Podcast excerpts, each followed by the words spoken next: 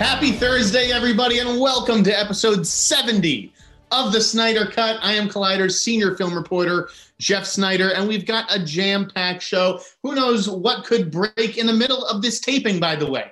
I've got a bunch of emails and texts out. You never know what's going to get confirmed at any moment. But I'm going to start with the Sundance Film Festival because if I don't do it up front, I'm going to have to rush it at, at, at the end, and that's no fun. So let's talk about Sundance. I got to say, it went better than I ever could have even dreamed of. Uh, I had a lot of issues um, signing it, like you know, not just not not like applying for the the press badge and everything, but once you get accredited, uh, you know, signing up to get your ten free movies or whatever, you're allowed to sort of uh, reserve ten seats. Um, and I just kind of blew it up. I mean, I was busy the day that that uh, you know the reservation system opened up. So I was already late to it by the time that I, I did it. And then I was just like, you know what? I, am having trouble logging in, blah, blah, blah, blah. Can't figure this out. Forget it. You know, like I'm not even that excited to see these Sundance movies. And I saved it for like the day before the festival. I think I got an email from the fest that was like, this is your last chance to reserve stuff. And I'm so glad that I finally took the time to delve into the lineup because there was a lot of stuff to like. Um, so let's start with, let's just work our way down let's start at the top. Uh, the best movie that I saw, it's it, it like magically appeared in my queue. Uh, I, I, like, uh, I watched it like one in the morning, and because it was in my queue, I was so I just like wanted to go to bed. But I was like, oh, there it is, and who knows if it's going to be there in the morning, like with the way that some of this stuff works. So I'm just going to do it because I, I would be kicking myself if I missed out on this movie. And that movie was Coda, and I am so glad that I stayed up late for it because it was excellent absolutely top notch. Um, clearly, the, the best opening night Sundance movie since Whiplash. Uh, geez, how to describe this one? So, it is set here in Massachusetts. It is about a teenage girl in Gloucester, just like a you know a fishing community, who works on a, a fishing boat with her family, her brother and her father. Uh, the thing is, is that her family, all of them are deaf, and CODA stands for Child of Deaf Adults. So she is sort of their link to the hearing world. And this girl, uh, played by, you know, maybe not newcomer, but relative newcomer, Emilia Jones. I don't think I've really heard or, or seen uh, seen her or heard of her. Um, she blew me away. I thought she was absolutely fantastic. So she wants to be a singer. She likes singing on the boat, but you know she she has never really sung for an audience outside of her family, uh, and and they're deaf. Um, and so she wants to be a singer. She starts working with the, the choir master, um, Eugenio Derbez from Instructions Not Included. And it basically becomes like this, you know, coming of age, heartwarming family comedy. Like, is she going to go off to Berkeley to pursue her dream of being a singer? Or is she going to hang back in Gloucester to help her family with the business because they really need her? Um, I loved it. I just loved everything about it. I loved um, Marlee Matlin was great. Troy Kotsur uh, is great. Um, Danny, uh, I'm, I'm, blanking on his last name, but he was terrific. The brother, and and of course uh, Derbez. I mean, this is just like yeah, it's a Sundance movie. Okay, like uh, you know, there's there's all the hallmarks of the of the Sundance indie comedy for you know for for better or worse. Um, but when you have a movie that that is such a crowd pleaser and it's you know it, it, it's it's a different it's a different twist on this kind of story. And it's not just because the family's deaf okay? Because there's a lot of things that that comes with you know the family being deaf. Um, i think the sense of humor is, is different. Like they have their own sort of way of talking to each other. Uh, you know they have they've developed the shorthand as, as a family as families do and I just thought it was brilliant. It was so well observed by, by uh, Sian Heder, the, the writer director. Um, and I'm, I'm glad that it swept the awards at the end of the festival. This won like the, the jury prize, the audience award. It, it won everything practically. Um, and and uh, Apple ended up shelling out $25 million for this movie. I saw a lot of people like 25 million. How is this movie worth that? But you have to understand that when, you know, particularly right now in the middle of a pandemic, um, box office is not the metric to, to measure these things by. I mean, I, you know, there, there were some there's some dispute about how much the movie cost. Some said 10 million, some said as high as 20 million, which I have a hard time buying because I wouldn't know where where the budget necessarily went to there. Um, although, yeah, there it does involve some shooting on the water with the fishing community and whatnot. But you're not paying for any real major stars, maybe, you know, besides Derbez, I, I guess. Um, 25 million seems like like what is the point of spending 60 to 80 million dollars like netflix has been on the old guard or project power right? These movies that okay they're they're fun they're entertaining for like a weekend but there, there's no there's they, they don't stick. There's there, there's nothing sticky about them right? They were fine. I, I didn't mind either one um, but i also would probably never rewatch either one Coda is a movie I can't wait to rewatch. I can't wait to show it to my own family. And it's like if you can spend 25 million for a movie that you know is great, not like a we, this is great on paper or oh fingers crossed we hope this movie is going to be great. This movie is great and everybody loved it. Why wouldn't you spend 25 million dollars on that? And, and I don't know if that you know figure sort of uh, involves um, you know buying out back ends. I wouldn't I don't know really who who had a, a back end on this. Um, and I know that the movie was also financed by some some foreign pre-sales and, and you know uh, overseas distributors and whatnot, um, you know, which makes some of these rights deals complicated because normally the streamers they just want to come in and take world rights, uh, but but you know, and, and, normally they pay for that privilege. Like, okay, you have a distribution deal in Germany, Apple's going to come in, we're going to pay the German distributor, you know, to, to take it off your hands, and and you know, it shouldn't be too big of a deal. Uh, in this case, the movie was so good that the foreign distributors don't even want to give it up. They're like, no, no, no. We, we are confident theaters will will open back up, and, and we can't wait to put it back in theaters, hopefully by Christmas. So uh, I, I, was kind of uh, nice to see that, that the foreign distributors weren't letting Apple come and muscle them out of this movie, that they took a, a risk on, and, and the, it seems like the risk paid off. Um, okay, from there, the next movie was Pleasure loved pleasure. This was uh, you know it's very graphic. This is about a swedish girl who comes to la to become a porn star. But it is not the, the fairy tale version of, of, that story. It is the super graphic version like hard you know erections um, uh, shall we say money shots. There's all all kinds of stuff. And yet you only see um, it, it's first of all it features an incredible turn from Sofia Kappel Kappel you only see her groin area at the beginning of the film when she's doing some some shaving. The rest of the movie, it's it's all the male genitalia. I mean, yeah, you see some some breasts and whatnot, but uh, there's no b- below the belt stuff on, on the women, and I thought that that was quite refreshing. I think that's you know um, comes out of having a female writer director, someone who uh, Ninja Ty- Thyberg, who I would have given best director to. I thought as much as I loved Coda, I thought that Pleasure was a better piece of filmmaking. Uh, not a better film, but a better piece of filmmaking. And Ninja Thyberg is totally a director to watch. She blew me away. Um, but she was like an anti-porn activist and uh, you know really reassured Sofia here because you know as a 19 20 21 year old actress you have really got to put your faith and trust into a director and i don't know that this movie could have been made under the under the male gaze um, I love the end of this movie. That that's really what hammered it home for me. I don't want to necessarily give it away, but you really, I, I, you know, you really see how um, porn desensitizes people. Uh, it desensitizes, desensitizes the actors to their own feelings. It desensitizes the folks at home. You know, where we've we've come to see. I, have sensed, you know, since I came of age with in, in the internet uh, porn age, right? I've definitely seen porn become way more violent, a lot more slapping, choking, hair pulling. Uh, that's just what the normal video has become. I don't even go looking for that stuff. I don't even think that that stuff is a fetish anymore. I just think it is what pornography looks like these days on the internet.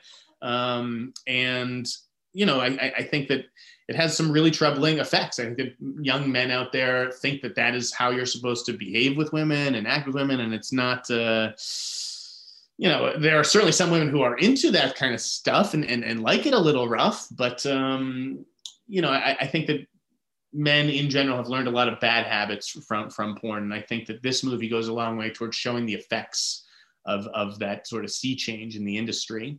Um, but wow, hell, hell of a performance from her and a great job by Ninja Thyberg. Next was Coming Home in the Dark. Uh, this was a nasty little Australian horror movie uh, featuring, you know, two, you know, scumbags who basically take a family hostage during a camping trip. And I don't want to uh, say too much about this one because the, the, the, shock value, it has real, uh, you know, it had real impact. Um, but I thought Daniel Gillies was absolutely chilling uh, as the, the main bad guy. And I, I really thought this was like a great midnight movie. If this was if I had been in Park City seeing this at midnight, I think that that movie would have killed. We'd all gotten out of the theater at two in the morning, like looking over our shoulder.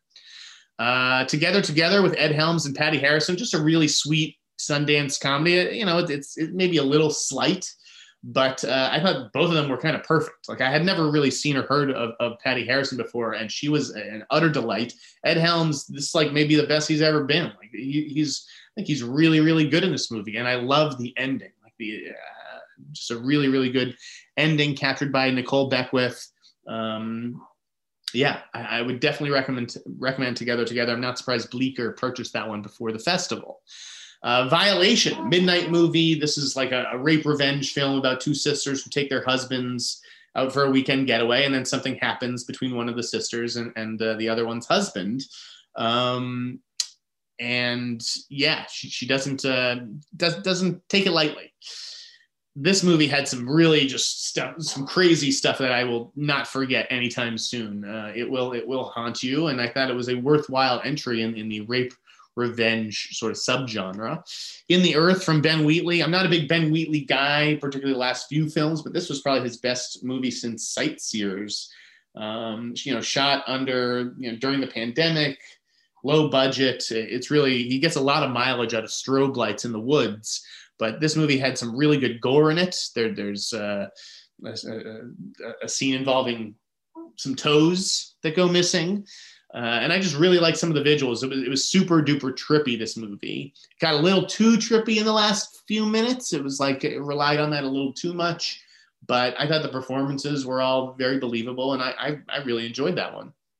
Cryptozoo uh, man, a, a, crazy animated movie, kind of psychedelic from the director of uh, my high school, you know, Sinking into the Sea, which I never did see. Um, but, you know, very, very interesting story. And the Crypto Zoo is like, imagine the sanctuary for all these mythical creatures.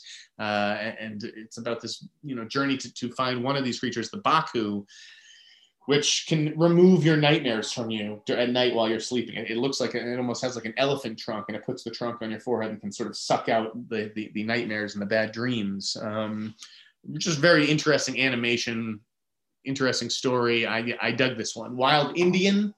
Uh, with with Michael Greyeyes, who is in I know um, this much be this much is true, the Mark Ruffalo HBO show.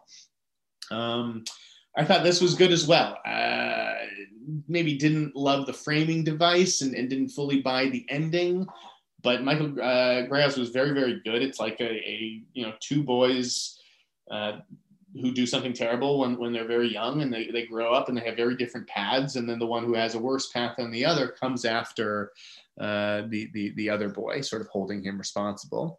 Uh, and then the other movie that I, I liked was uh, On the Count of Three, Jerrod Carmichael's directorial debut. It's him and Chris Abbott. They make a suicide pact. Uh, but they're like, you know what? Let's just live out our, our one last day and kind of say everything we want to say to people, do everything we want to do, you know, whether that's a good thing or a bad thing.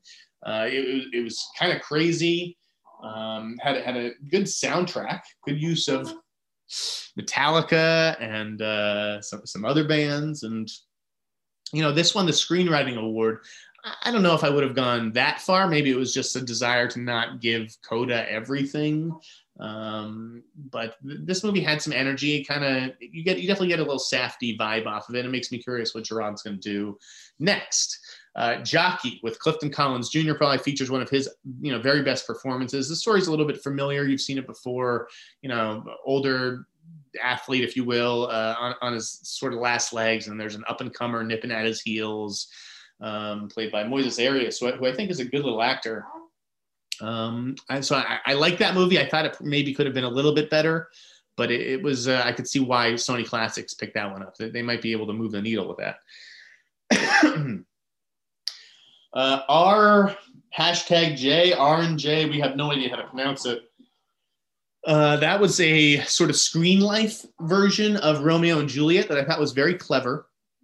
You know, it's a little annoying. I mean, you're watching a movie that's unfolding on on screens uh, like you know Instagram, Twitter, whatever it is. Sorry, I feel a sneeze coming on. Uh, didn't quite have the same strong script or execution oh, uh, as something like Searching but you know this was a clever twist on on shakespeare like how many bad shakespeare adaptations have we had uh, this was almost like oh for the add generation uh, i i enjoyed it I again think it's a, a promising like it's a nice calling card for its director Car- Carey Williams. The the cast maybe could have been a little bit better because I just didn't really feel that much about Romeo and Juliet. Maybe that's because someone like I guess this movie is supposedly unfolding on their phones. It's not quite how I interpreted it, but uh, I felt like the, it was the su- supporting characters who kind of stole the show in the in that movie, which is you know when you're making Romeo and Juliet, you want to have two really good leads like a DiCaprio and a Claire Danes. And I don't know that this movie necessarily had that. Uh, I'm going to save the next movie uh, for a bit of a larger thing. Mass. This was Fran Kranz's uh, movie. You know, I didn't didn't realize that, that Fran Kranz had this in him. Uh, I you know I, I had a lot going on while I was screening this movie, so maybe I would have liked to have paid it a little bit better attention. I mean, I was paying attention. Uh, I just thought it was like you know, it's like a play. It's it's just I, w- I would say it's 90 minutes of people talking, but the truth is it's 110 minutes. And that's the problem with the movie. It's too long. If you're going to make a movie where it's just four characters talking in a room, you got to keep that to like 95, 98 minutes max. Uh, so I think that this sort of showed the hallmarks of a first time filmmaker. I think he, particularly someone who was an actor himself, he kind of wanted to let his casts, you know, do its thing, give them some moments uh, to breathe. Um, but I think you got to kind of rein them in a, a bit more. Um, yeah, I just thought this was a little too long, and, and because listen, it's a it's a ninety minute conversation about school shootings. Like it's not just like you know the guys in one night in Miami talking about all this different stuff. Like it's grim. It's, it's a little depressing, and and so I think you want to get in in and out a little bit quicker. Uh, I didn't not like. I didn't think it was bad. I just I was just a little disappointed because I think that that movie really could have been great in the hands of, of, maybe a more experienced director. The cast is, is really good.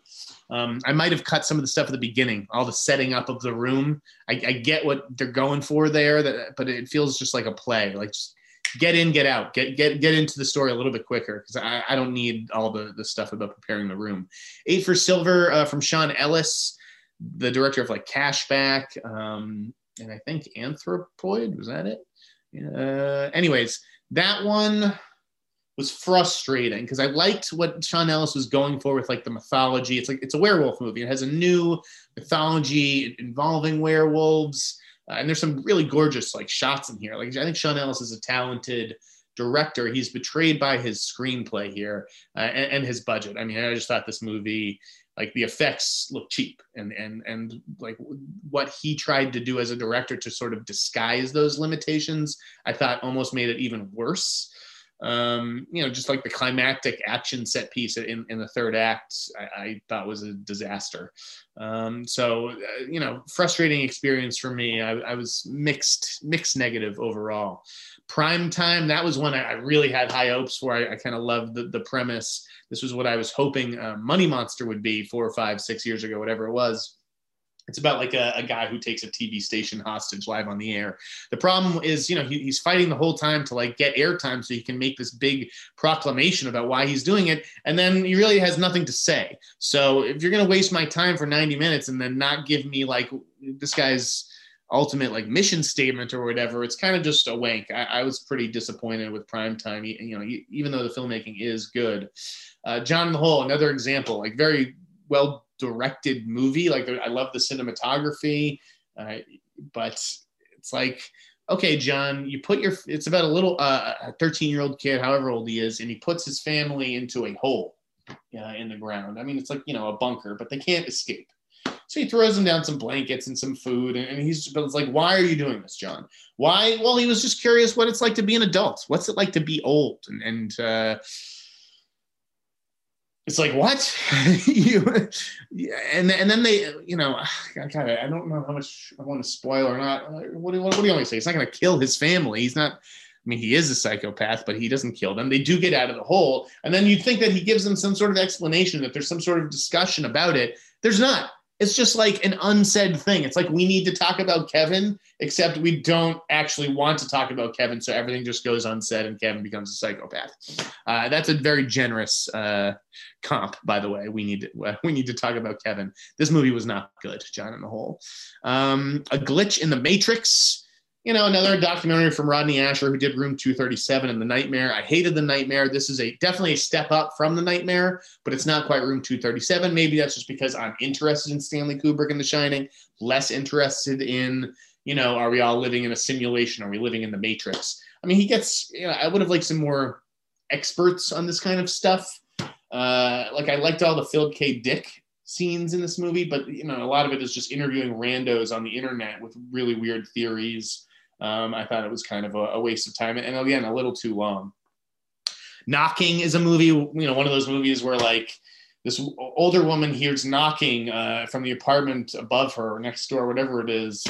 And it's like, is the knocking real or is it all in her head? Are her neighbors gaslighting her? Again, you just don't care. You really don't care that much. Uh, and and the end is one of those. Oh, okay, it's stupid. Um, good a good performance, though, a good central performance from its lead. Censor, I was disappointed by that. I do like uh, Niamh Niamh Algar. I'm not sure how to pronounce her name. She's the Irish actress who was on Raised by Wolves, uh, and, and a few other things. That Shadow of Violence movie that I saw last year with Barry Keoghan. She's good.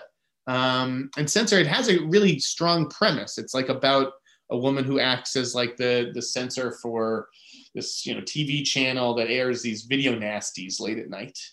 Um, and she's also censoring herself. She's repressed some sort of memory involving her sister. Uh, I thought this movie was just kind of a mess and and cheap. I thought it just looked cheap. It was a lot of like style. It, it felt like if you like Berberian Sound Studio, or uh, what was the other one in the, the the the haunted dress movie that came out from N20 A24 in something. Oh, I'm totally blanking on it. Didn't like it. Didn't like either of those movies. Didn't like this movie. Uh, this is like art house horror, but not scary. Like you got to be scary. If you're making a midnight movie, be scary. That's really all I ask. Um, yeah, I thought that movie was goofy. Prisoner of the Ghostland with Nick Cage. There's going to be an audience for this one. It was not for me. It was a little too bizarre. Uh, just a weird, just a weird story. I mean, what else do you expect from uh, Sono? Uh, Mayday, as you know, I, I enjoyed my interview with, with uh, director Karen Cinorre and, and her cast, Grace Van Patten, Havana Rose Liu, and Soko. But uh, I got to be honest. I mean, this is the Sneider Cut podcast. I don't really hold anything back. This movie was bad. Uh, you know, it's a, a feminist fever dream, uh, open to interpretation. I really had no idea what the hell was going on half the time. Uh, you know, I guess it was well directed as far as that thing goes. Like it was probably made on a on a low budget and shot in Croatia. But uh, you know, the images look nice. It looks like a, a, movie that costs some money. I just thought the script was like half boiled, if that. Uh, the last movie that I will circle back to is Judas and the Black Messiah. Uh, you know, big HBO Max movie. Saw a lot of rave reviews about this movie, and, and and I get it, but I watched this movie. I was so excited to see it. Okay, really, like I've been writing about Lakeith Stanfield longer than anybody Anyway, this was his big moment. This is the culmination of that career. Um, and I thought two of the like they, you know it had two trailers. It was they were two of the top five trailers of the past twelve months. Like this, I was pumped for this movie. Maybe those expectations were too high. I thought it was kind of a mess. I thought it was all over the place story wise. Like, who is this movie about? Is it about Judas? Is it about the Black Messiah? Is it about Fred Hampton or is it about Bill O'Neill?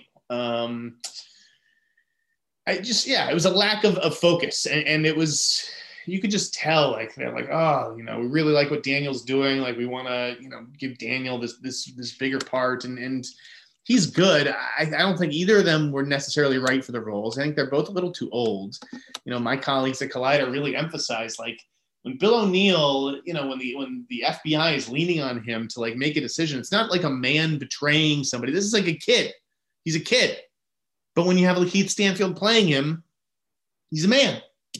And so it kind of loses the whole context that, that, that this story unfolded in, uh, which is that these were kids. Fred Hampton was like 21 years old.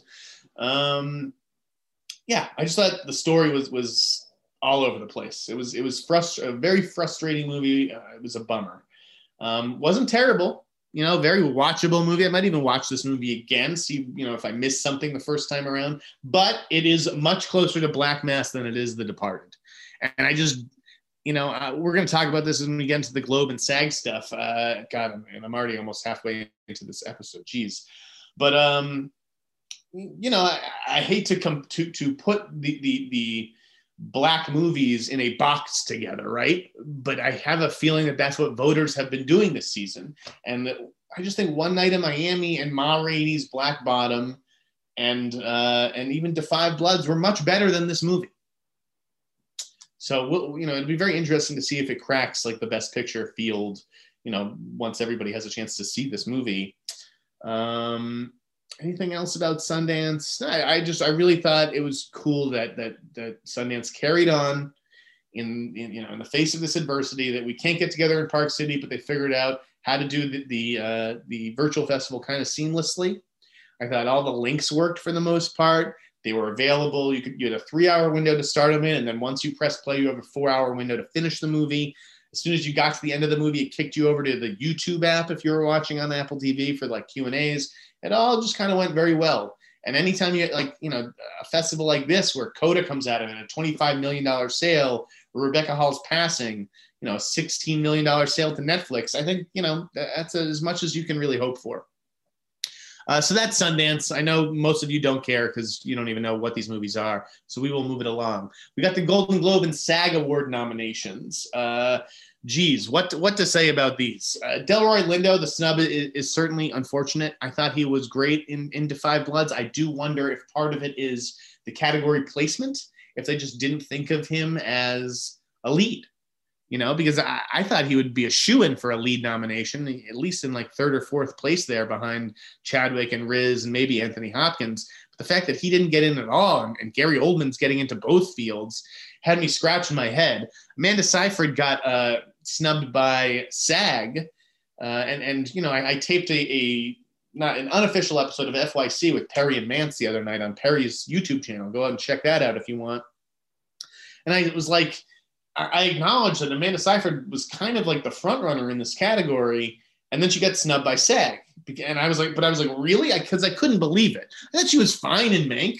Maybe it was like the best work of her career because she hasn't really had much of like a career. She doesn't she doesn't get a lot of opportunities like this. Um, I think it's a really weak category this year in, in supporting actress. Uh, you know, I'd be hard pressed to even name five supporting actresses who, who you know, I thought really were worthy of a nomination. Um, but uh, apparently, SAG disagreed. They found five better than than Seyfried. Uh, I, I'm I'm with Minari's grandma all the way. You know, I, I, I thought she was great. Glenn Close popped up in both uh, sets of nominations, and Amy Adams even got a SAG award. I mean, you don't have to like Hillbilly Elegy, but I think both of those performances were pretty good. Yeah, they make some big choices. They're very big performances, particularly the look of Glenn Close's character, uh, Mamaw. But um, you know, that movie made me cry. It's not a good movie, but if you can make me cry, you're doing something right. And I think that a lot of people in SAG kind of feel that way, uh, as evidenced by those nominations. I'm bummed that Paul Raci got no love from anybody. Like, what what are you watching? What are you watching? Uh, I get that Daniel Kaluuya sort of muscled his way in there towards the end. Um, and I get Chadwick Boseman getting a posthumous nomination for for 5 Bloods, but like you know, like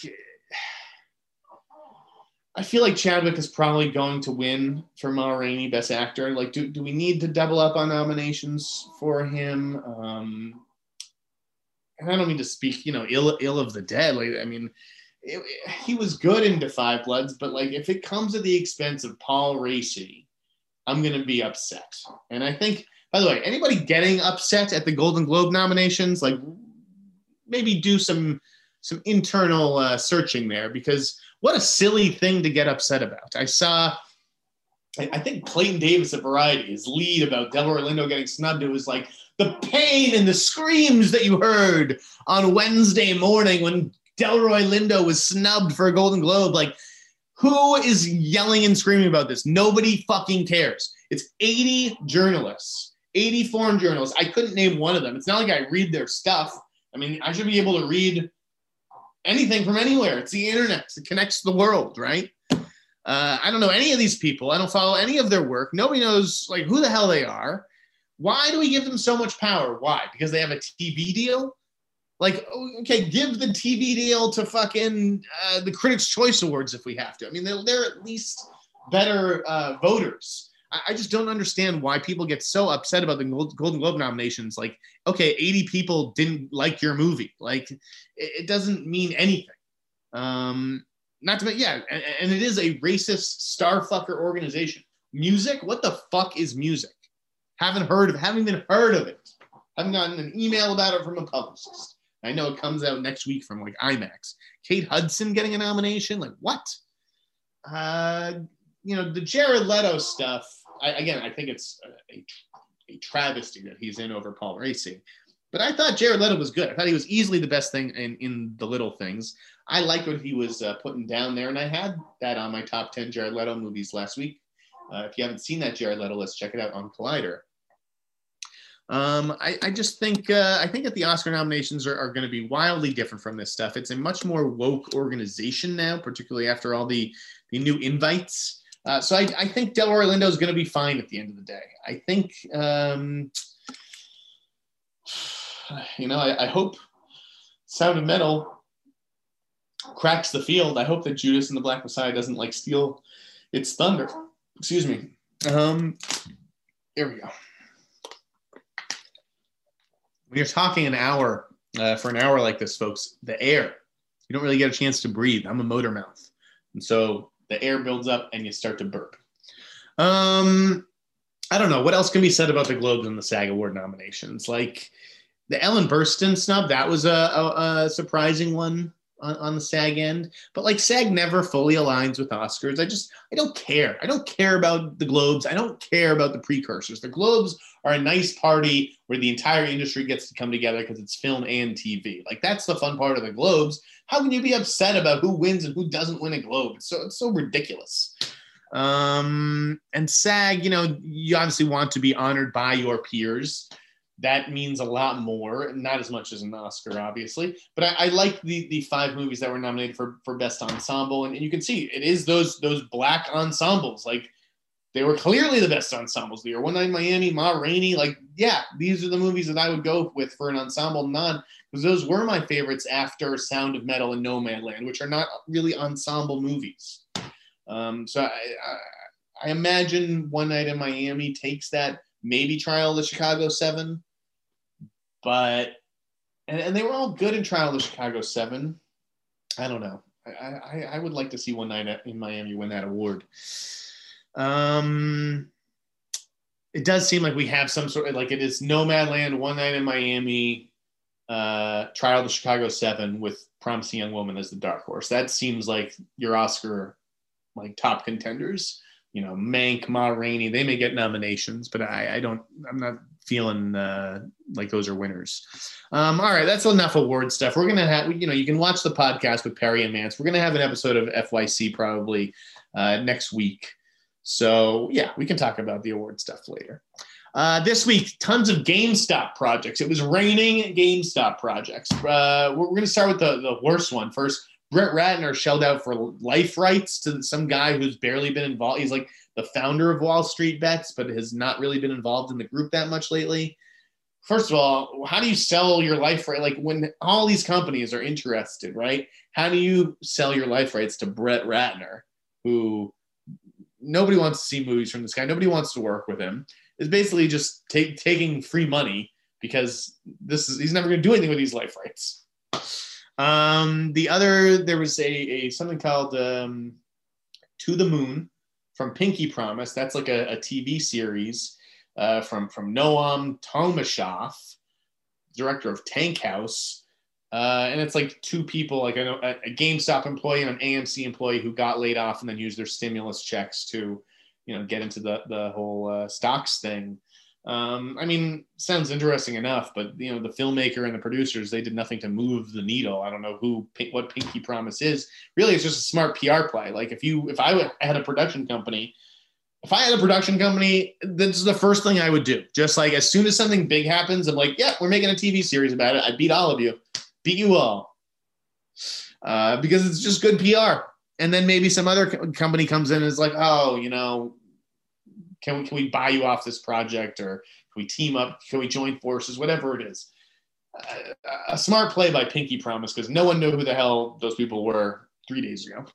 Uh, the other one is MGM's The Antisocial Network. No like talent attached or anything like that to this one, but it hails from Ben Mezrich, who uh, you know wrote the books that Social Network and, and 21 were based on. Um, sure, and again, MGM. What did I say? They're just stockpiling the development pipeline in, in, in advance and anticipation of a sale. I'm sure they have a bunch of offers and they're just not doing anything until No Time to Die comes out. But once that movie comes out, it's going to be a goddamn free for all at that studio.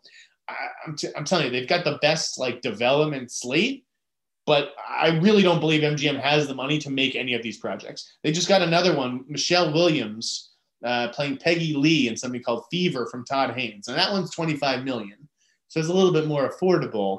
But like, I just like I can't wait for MGM to actually put these movies into production. Okay, that, that's all I'm saying. Seems very uh, yeah we'll, we'll, do this project in two three years whenever somebody's available and by then we'll have new owners who are flush with cash um, and the, finally the last gamestop project is from mark boal now i think he's like the biggest name out of all of these right mark boal writer of hurt locker zero dark 30 knows how to write true stories has good sourcing knows how to turn it around quickly can pivot you know, uh, on, a dime if something should happen. Netflix bought this package. The problem is they got Noah Centineo to star. Why are we still trying to make Noah Centineo happen? Can this guy act? Like people, he's like a heartthrob. I get it. You know, Brad Pitt was a heartthrob. The difference is that Brad Pitt is a great actor. He really is. Noah Centineo, can this guy act? I feel like that should be like a recurring bit on this podcast. I should just pick one young person each time or whoever it is, just be like, can this person really act? We'll see. Uh, this project seems a little big for Noah Centineo's britches, but again, I don't know what the role is. I don't know what the tone is. Maybe it's going to be a little bit lighter and more comedic, like The Big Short. I didn't really love The Big Short, so you know, anytime something like this happens, like Bombshell or whatever, it's like let's make The Big Short the model for this because it was successful and it got Oscar nominations. Like okay, good luck. Uh, we all saw what happened with Bombshell. It sucked. Um, you know, I, I, just worry that that uh, that this Netflix project could turn out the same way, but it probably won't in the hands of Mark Boal, who's a really good writer. oh, about an hour or two ago, Chloe Zhao, the director of Nomadland, who is probably going to win Best Director this year. Uh, she has also wrapped Marvel's Eternal. She just signed on to write, direct, and produce a Dracula movie. But this isn't just any Dracula movie. This is a sci-fi western. It's at Universal. They want to do something different. They're open to these sort of director-specific takes, right? Now, Karyn Kusama is doing a Dracula project as well. There's a lot of question. Well, you know, is, is that project dead now? Is this going to conflict? You have to remember the, the Kusama movie is at Blumhouse. Yes, Blumhouse has a first look deal at Universal, and would probably was probably planning to take the project there.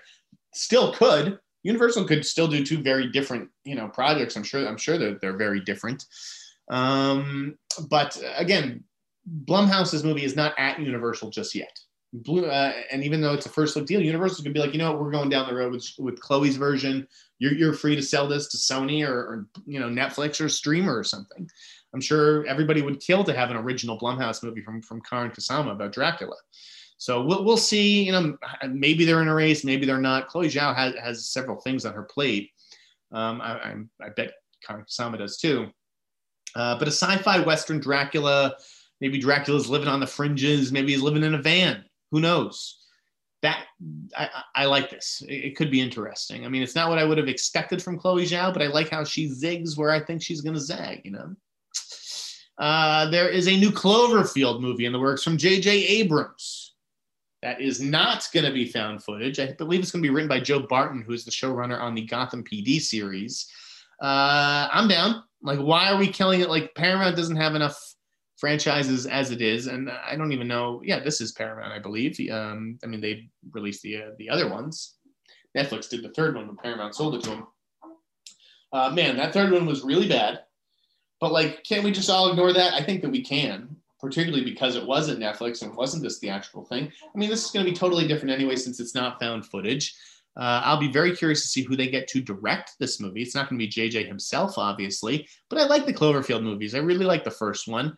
Uh, and the second one was very different, but equally uh, kind of effective, you know, with Mary Elizabeth Winstead and John Goodman, 10 Cloverfield Lane. That first one is still my favorite, and I'll tell you why. It's not because of the monsters or the suspense or, you know, whatever it is. It's about the love story. Cloverfield is like a love story, and it's a love story that almost every guy sort of fantasizes about, which is something has happened, some big catastrophic event. I need to get across the city to the girl that I love you know, I, have fantasized about that a million times. What would you do if, if X, Y, or Z happened? How would you get to the person or people that you love? Uh, and, and and so that's why I love that that first Cloverfield movie. Um, and I wish them well on on this one. There's a Wakanda series in the works from Ryan Coogler, who signed a five year deal with Disney. This seems like mixed messaging. I, I, I agree with one of my, my loyal viewers here. It's like why not just make this Black Panther two? Uh, or like, you know, I mean, is are they are they still planning to proceed with Black Panther two? Isn't this what this like Wakanda series would end up being? Um, I don't know. I just uh, I think we have to see what BP two is before. I imagine it would precede the, this Wakanda series. I just don't know how far down the road they are with the show. I just think, oh, excuse me. You kind of got to tackle like one thing at a time per per Marvel property. You know, you uh, so to have a, a, sequel and a TV series in the works on Black Panther just seems like I don't, I don't want to say too much because it was like a wildly successful movie, but at the same time, I just like one one one step at a time. You know. Uh, some interesting director stuff. Jon M. Chu signed on to direct Wicked replacing Stephen Daldry, who had to bow out last fall. I, I still don't know that I buy the reasons for that split. It, it, nothing makes sense. Uh, but Jon M. Chu had, had recently departed Willow as well. Uh, I think I think what this the, the message that this sends is that In the Heights came out really well. I think In the Heights looks really good. I think that they were bummed when when they had to delay that one. I know Jon M. Chu would love to see that movie, you know, be held for theaters or whatever. Like I don't think he wants to that to necessarily debut on HBO Max. That's not what he had in mind. Um, Universal is, you know, for the time being, they're committed to theatrical. They're not like, hey, we're putting these movies out on Peacock. Uh, Wicked, I don't really know that much about the musical other than I went to NYU and, and hung out with a lot of theater kids and they just loved singing the songs from it and stuff. Uh, yeah, sure. Jon Chu sounds good. I mean, I think I'd rather have him doing this than like bad action movies or whatever. Um, Ramin Bahrani directing Amnesty for Netflix, and I like the premise for this one. It involves like an illegal immigrant who, uh, you know, comes into some information regarding a, a, murder, and so he wants to say something, but he also knows that if he re- reports uh, what he knows, he could end up being deported because he's an illegal uh, alien or an illegal immigrant. Excuse me. So um, yeah, it involves like a sort of cat and mouse game and anytime you have cat, cat and mouse in a description, I'm, I'm like, I'm into it. I'm totally into it. Uh, so I, I, haven't seen the White Tiger yet, although I just watched the trailer last week. That was a movie that kind of like went below my radar. Uh, I've heard really good things about it. The trailer looked interesting, so I, I do want to check that out this month. And uh, kudos to Netflix for bringing back Ramin Bahrani. He's an interesting filmmaker. I really like 99 Homes. Uh, we put an article up on Collider about Will Ferrell's new short film, David, from director Zach Woods, who you know as Gabe from The Office and Jared from Silicon Valley. It co stars uh, William Jackson Harper from The Good Place and Fred Hechinger, uh, an up and comer who's in News of the World and Woman, Woman in the Window. Uh, I love this short. I thought it was absolutely great, a, a great command of like tone. Uh, it is, you know, because there's some serious, serious moments in it, involves someone who's feeling a little suicidal, and yet it's it's you know decidedly comedic. So I think that this really shows um, that Zach Woods is ready for a feature. I, I would, you know, I, I want to see if like Olivia Wilde gets a chance to do Booksmart, what does Zach Woods's indie comedy sort of look like? Um, anyway, he's earned that he's earned the opportunity with this short film, which uh, played at or was a Cannes selection or whatever, and also is up for an Oscar or, or, up. It's eligible for Oscar nomination. Anyways, go to Collider, check that out. Just Google, you know, Will Ferrell, David short film Collider. You'll see it. It's 11 minutes long. Highly recommend it. It will leave you uh, with a smile on your face. We got news this week about a Frasier revival. I mean, I, I guess this thing's been in the works for a little while, but they, they got writers on it now. Uh, they're starting to talk about timing. I, I liked Frasier. It wasn't one of my favorite shows, but I, I respect it. I, I really liked. Um, I mean, a great cast. Uh, you know, we all miss John Mahoney and Eddie the dog, of course. Uh, I guess if you're Paramount Plus and you've got the rights to Frasier and Kelsey Grammer's down to come back, like you're like, yeah, why not? You know, I, but but you need to keep up that that humor because um, it was very kind of highbrow and intellectually minded. It was, it was sophisticated humor. Uh, Clarice, I reviewed that for Collider. Go to Collider, check out my Clarice review. I gave it a C. I was pretty mixed on it overall. Um, I liked Rebecca Breeds, who does a good job, I thought, as you know, uh, as Clarice Starling. I mean, as good a job as you can expect. Like she's stepping into some huge shoes filled by you know um, Jodie Foster and later Julianne Moore.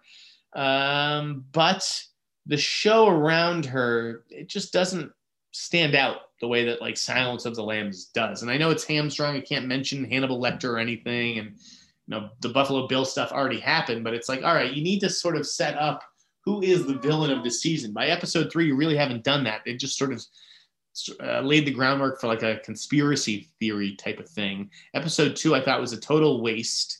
Um, you know, it's got her dealing with like a Waco type situation. And it's like that, those aren't the mon- the monsters that I expected Clarice Starling to be hunting. I want her hunting serial killers, psychopaths, madmen, not like negotiating uh, hostages out of a, a, Waco siege type thing. Uh, or, or her first big interrogation is matching wits with like a hitman. Like I think you just like why you should have given this to me. I, I will come up with a better show around Clarice than Alex Kurtzman and Jenny Lumet. There's just nothing in their backgrounds that suggested they were even the right choices for this show, uh, other than Jenny Lumet working with um, Jonathan Demme on Rachel Getting Married and like uh, what did they talk about a Silence of the Lamb show on that set or something? Is that why she's involved? I don't really get it yeah, this was this was a disappointment. This was definitely a bummer for me. Although on the bright side, I have heard good things about the Equalizer show. Um, speaking of television, there's a Law and Order. They're going to do the crossover. Last week we talked about uh, Dylan McDermott joining Law and Order Organized Crime, which is the Elliot Stabler spinoff. But they're going to they're going to introduce that show by doing a crossover with SVU, which means we get to see Stabler and, and Olivia Benson back together again. What an exciting episode that is going to be for fans! I think that arrives in April. Uh, Salma Hayek producing A Boob's Life for HBO Max. How do we not cover this on Collider? I mean, this seems like a, a, the perfect horny headline for us. Uh, I mean, first of all, how many people are Googling Salma Hayek and, and boobs in a given day?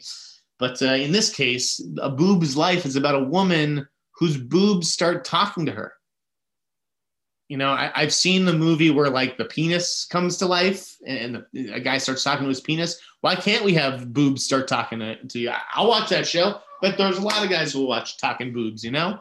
Um, it, it's a funny premise and, and, yet a serious premise. Uh, and, uh, but I, I, like Salma Hayek's taste as a producer. You know, I, I, I think she's good. Maybe I don't know if she actually is going to star in the show or, or have a, have some sort of appearance or what. But uh, you know, in the streaming wars, like in, in these kinds of days, like you need to grab people's attention. And I think a show called A Boob's Life does that for obvious reasons.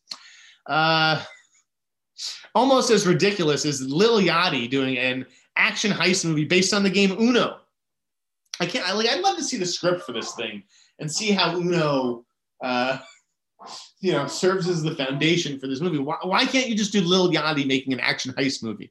Why does Uno need to be a big part of it? Is it just because, well, you know, we wanted to do it, nobody wanted to make this movie, but then we went to Mattel and Mattel was like, well, we'll do it if you can find a way to incorporate the game Uno. What parent is like, geez, I love playing Uno with my kids. Why not take them to the Uno movie? Like, do adults think like that, or are adults smart enough by now? Are they trained to be like, wait, Uno movie, get the fuck out of here? Uh, and Little Yachty, like, what? Who do the kids know Little Yachty? I don't. I'm so. I, I'm. I don't know if I'm too old, too white. I don't know what is he. I, I don't even know who Lil Yachty is. He could be black. He could be white. I have no idea. All I know it's a ridiculous name and a ridiculous premise. Uh, Gillian Anderson uh, signing on to Whitebird, a Wonder story. This is just Lionsgate's, you know, way to milk the, the Wonder franchise. That okay. Now I'm curious. Now I have to Google Lil Yachty. One second.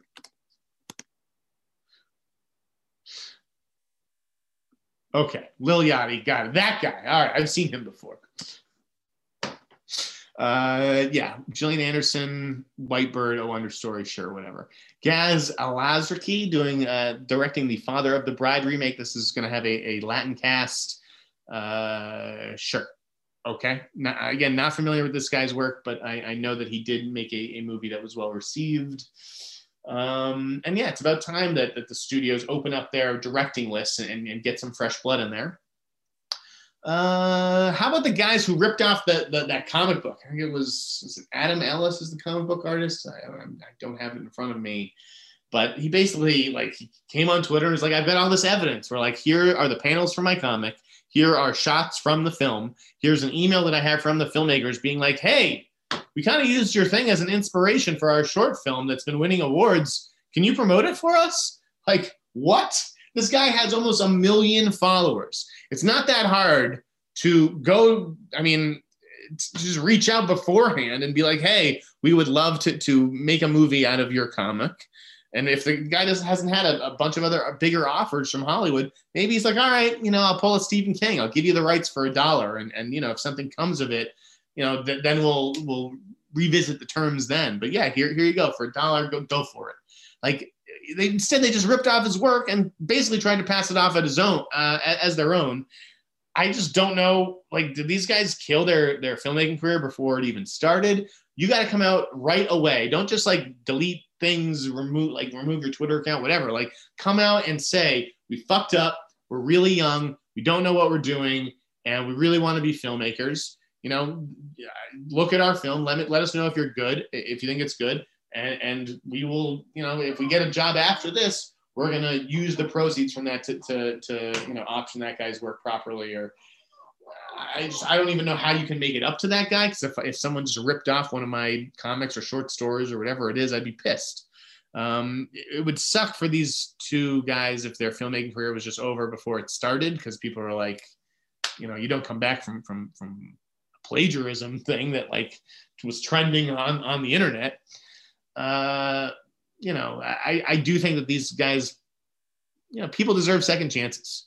It's not like these guys put you know said something racist or, or hit a woman or rape somebody. Like okay, they plagiarized somebody and it's not acceptable at all. And they definitely owe him an apology and and, and they probably owe you know the people who viewed the movie an explanation. Uh, the people who, who gave it awards at festivals and stuff. But uh, you know, don't, don't be too harsh on them. I mean, they're definitely stupid.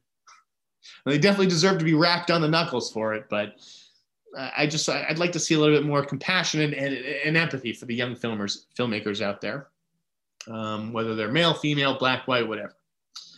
Uh, is that it? Did I actually get ahead of the show? I think I did. Um, you know? I, I did have some mailbag questions. So one second. Oh boy, we got another another Armie Hammer uh, email in my in my inbox here. Uh, mailbag. Let's see. Hold on. Bear with me, guys. I know. I know. I should have done this beforehand. Sam Streak. Sam Streak wrote. With Sundance being online this year, uh, I attended all the first first time all the way from Ireland. Managed to catch 12 films. Really enjoyed them.